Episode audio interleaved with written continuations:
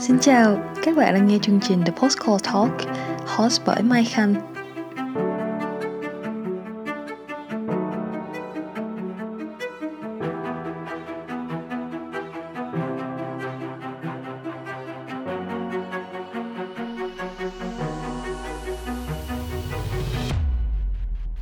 Wow, mình không ngờ ngày này cũng đã tới. Các bạn đang nghe tập đầu tiên của The Series uh, The Postcard Talk podcast mà sau nhiều tháng qua mình suy nghĩ có nên lập hay không.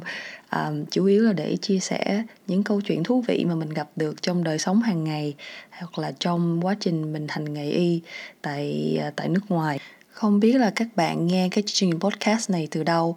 nhưng mà mình cũng có lập một cái trang web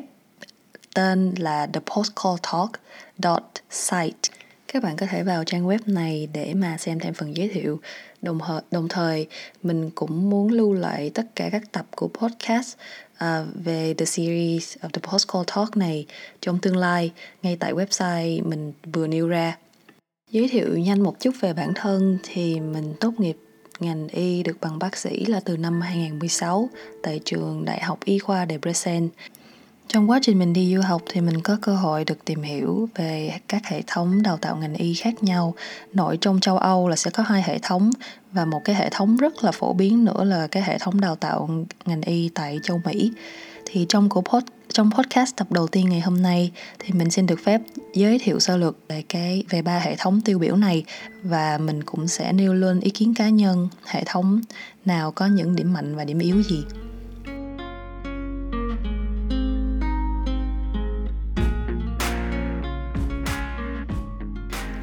Đầu tiên mình xin giới thiệu về Medical Education từ Mỹ. Hồi trước khi mình còn học năm cuối trung học phổ thông ở Mỹ thì mình có tìm hiểu quá trình để um, vào học chương trình y tại tại Mỹ. Thì thực chất là nó có rất là nhiều chặng và nhiều thử thách. Chẳng hạn như để vào được trường y ở Mỹ thì họ bắt buộc là các bạn phải có một uh, undergrad studies như là uh, four years of bachelor degree khi mình học năm thứ hai trong college thì xung quanh mình có rất là nhiều bạn bè cũng hứng thú với việc uh, nộp đơn cho trường y tại Mỹ. Uh, chỉ ví dụ sơ sơ thôi là xung quanh mình có khoảng tầm 10 bạn đều lấy major biology với hy vọng là sẽ thi MCAT và đăng ký vào trường y của Mỹ. Tuy nhiên tính đến bây giờ thì trong 10 bạn đó chỉ có khoảng 2 đến 3 bạn là thật sự uh, nộp đơn để xin vào uh, trường y tại Mỹ sau khi các bạn tốt nghiệp 4 năm. Có thể vì bởi nhiều chặng đường và thử thách như thế này mà các bạn sinh viên vào được năm 1 của trường y Mỹ hầu như là rất là chững chạc và đến từ nhiều hoàn cảnh khác nhau. Chẳng hạn như sẽ không ngạc nhiên nếu như có sinh viên năm 1 à, học y mà đã tầm 40 hay 50 tuổi hoặc hoặc là những người đã có bề thế và gia đình hoặc là những người đã có một sự nghiệp trước đó nhưng bây giờ lại quyết định là chuyển sang Ờ, tập trung cho đào tạo để được thành bác sĩ. Trong chương trình học 4 năm thì đến năm thứ ba là các bạn sinh viên y đã phải tập trung luyện thi cho USMLE thì đây là một cái series exam rất là quan trọng đối với các bạn muốn hành nghề tại Mỹ. Bởi vì chỉ khi hoàn tất hết tất cả các USMLE bao gồm có step 1, step 2 và step 3 thì các bạn mới có thể vào chương trình nội trú của Mỹ. Mỹ có cái The National Marching Process uh, diễn ra mỗi năm một lần cho toàn quốc. Thì nếu như các bạn lỡ hẹn của năm nay thì các bạn phải đợi đến năm sau. Sau residency thì các bạn có thể apply vào fellowship. Thì cũng tương tự như residency fellowship cũng chỉ được tuyển dụng đúng một năm một lần mà thôi. Fellowship được coi như là chuyên khoa sâu. À, ví dụ như khi residency các bạn đi về khoa nội thì fellowship các các bạn có thể chọn một cái chuyên khoa sâu của khoa nội ví dụ như là cardiology hoặc là tim khoa tim. Đỉnh cao của sự nghiệp là khi các bạn hoàn thành được fellowship và sẽ trở thành attending doctor hay được coi là board certified physician. Thì đối với Mỹ, board certified có nghĩa là các bạn đã hoàn thành training của mình và có thể um, xin vào làm việc uh, với sức ảnh hưởng lớn cho những hệ uh, hệ thống pathway về education hoặc là về management cũng như là các bạn có thể chọn làm việc độc lập làm việc trong bệnh viện tư theo cá nhân mình thấy thì cái việc tuyển đầu vào cho năm một trường y của Mỹ có hai ưu điểm nhất định. Thứ nhất là nó khiến cho cái người sinh viên nộp đơn vào năm 1 à, đã biết chắc là mình muốn học y bởi vì họ đã trải qua 4 năm undergrad rồi họ còn phải build CV, họ phải thi cử MCAS điểm cho thật tốt. Thì nó đòi hỏi một cái sự quyết tâm nhất định ưu điểm thứ hai là khi các sinh viên y này ra trường trở thành bác sĩ, thì nhờ 4 năm undergrad mà họ có thể học về một cái vấn đề khác ngoài y. Nó, chẳng hạn như economy, humanities hoặc là arts hoặc là psychology, nó giúp cho họ có một cái kiến thức phong phú và đa dạng hơn khi tiếp nhận, tiếp tiếp cận với bệnh nhân. Nhược điểm của cái medical education system này là nó rất là tốn kém và kéo dài nhiều thời gian thậm chí là gây rất là nhiều căng thẳng bởi vì nó quá ư là competitive. Mọi thứ đều được quyết định bằng điểm số. À, như từ Yosemite không phải chỉ cần các bạn đậu là được mà các bạn phải đạt được điểm cao nhất có thể để cạnh tranh với các sinh viên khác để lấy được cái post mà mình mong muốn.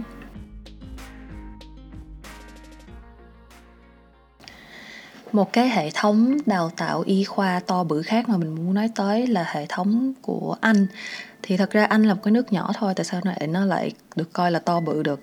Đơn giản là vì nó có nhiều ảnh hưởng đến các nước khác. Như các bạn biết các nước từng thuộc anh như là hồng kông bangladesh ấn độ ireland malta à, đều có những cái chương trình đào tạo rất là hao hao như chương trình của anh hầu hết là họ lấy từ chương trình của anh ra và họ modify họ chuyển đổi cho phù hợp với đất nước của họ. Nhưng mà nhìn chung khi mà medical school của của các hệ thống chung này thì nó đều là từ 5 năm cho đến 6 năm. À, và khi tốt nghiệp thì các bạn không có bằng MD nghĩa là medical doctor mà các bạn sẽ có một cái bằng gọi là MBBS có nghĩa là Bachelor of Medicine and Bachelor of Surgery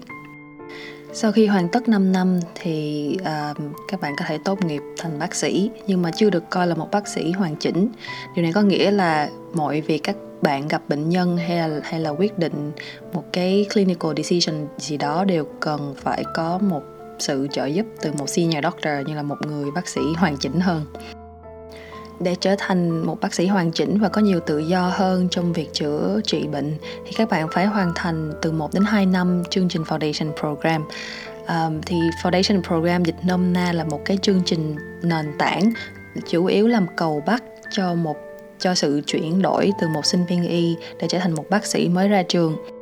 Nếu mà so sánh thì Foundation Program nó cũng tương đương với năm sáu thực tập sinh của Việt Nam hay là Hungary vậy đó um, nhưng mà khác một cái là mình có thể ký tên và với cái danh là bác sĩ thay vì ký tên với cái danh là sinh viên y năm cuối. Trong foundation program thì các bạn phải vừa làm vừa chuẩn bị portfolio của mình để mà nộp đơn vào BST dịch nôm na là Basic Specialist Training uh, cho cái ngành specialty mà mình mong muốn thì đặc điểm của các bài exam bài uh, test cho specialty ở hệ thống của anh á, thì nó không đòi hỏi điểm số cao như ở Mỹ mà nó chỉ cần pass hoặc fail. Thì đây cũng là một cái đặc điểm mà mình cảm thấy nó uh, giảm cái sự căng thẳng cho người bác sĩ nói chung. Tại vì khi họ đi làm rồi thì họ chỉ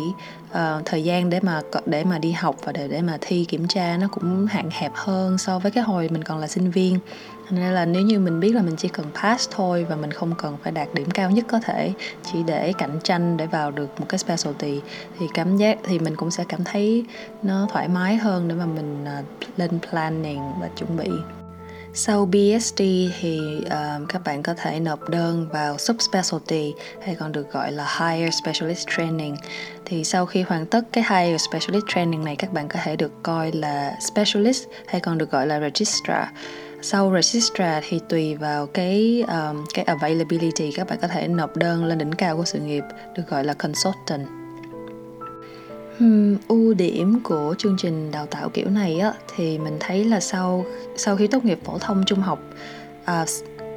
các bạn có thể nộp đơn thẳng vào trường y và và sau 5 năm thì các bạn đã có thể trở thành bác sĩ. Thành ra là bác sĩ mới ra trường tuổi trung bình rất là trẻ thậm chí là tầm 30 35 tuổi là các bạn đã có thể trở thành specialist rồi. Và consultant thì cũng nhiều khi tuổi tuổi rất là trẻ so với um, những những người đồng môn ở Mỹ một ưu điểm nữa mà như mình đã đề cập á, là với cái khoảng thời gian là Junior Doctor Foundation Program nó khiến cho bản thân mình xác định được rõ hơn là mình muốn vào cái specialty gì thay vì lựa chọn specialty ngay sau khi mình tốt nghiệp uh, y khoa. Nhược điểm thì theo mình thấy khi mà khi mà các bạn từ high school từ uh, trung học phổ thông trở thành học y để trở thành bác sĩ thì kiến thức của các bạn được gói gọn là những kiến thức y. Thì thì thực chất mà nói thì nó cũng có thể là khá là khô khan và khi các bạn trở thành junior doctor là cái khoảng thời gian mà các bạn bị ép phải có một cái sự mature in mentality. Chẳng hạn như các bạn phải um, tự phải rèn luyện bản thân phải tự chững chạc theo cái cường độ của của công việc. Thống thứ ba mà mình muốn giới thiệu là hệ thống đào tạo y khoa tại châu Âu. Thì trong châu Âu nói chung um, chương trình giáo dục y khoa cũng trong vòng 6 năm. Có nghĩa là khi các bạn tốt nghiệp phổ thông trung học là tầm 18 tuổi Thì trải qua 6 năm là tầm 24 tuổi là các bạn đã trở thành bác sĩ rồi. À, Thì khác với chương trình của Anh Sẽ không có một cái cầu nối nào nhất định ở giữa việc gọi là sinh viên y thành bác sĩ Mà cái năm 6 sẽ được coi là một cái năm thực tập thì năm 6 là cái năm hoàn toàn uh, tập trung vào các rotation của các chuyên khoa. Và sau năm 6 thì mình cũng phải xác định được là mình thích specialty gì để mà mình nộp đơn vào cái residency của specialty đó. Residency nó không có chia ra từng cấp bậc như là BST hay HST như ở ờ, như ở như ở Anh mà là một cái chương trình toàn bộ đi thẳng đến specialist luôn. Chẳng hạn như residency cho uh, khoa nội tim thì có thể kéo dài từ 4 đến 5 năm. Và với các khoa ngoại thì cái việc training có thể kéo dài còn nhiều hơn nữa. Có thể lên tới 7 năm hoặc 8 năm để bạn có thể trở thành một specialist. Thì trong quá trình đào tạo uh, residency này thì um, họ rất là khuyến khích các bạn lấy thêm một một title chẳng hạn như PhD hoặc là học master hay là diploma cho một cái chứng chỉ nào khác ngoài cái ờ, uh, ngoài cái bằng MD của mình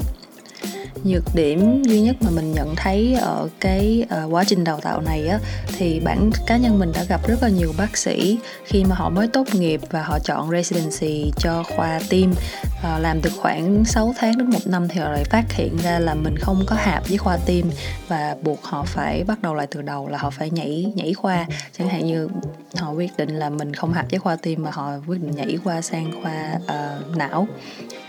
ưu điểm của chương trình đào tạo này dành cho những bạn đã biết là biết chắc là mình muốn cái gì và muốn học về specialty nào thì các bạn có thể đánh nhanh đánh nhanh thắng gọn và đi một cái vèo lên luôn.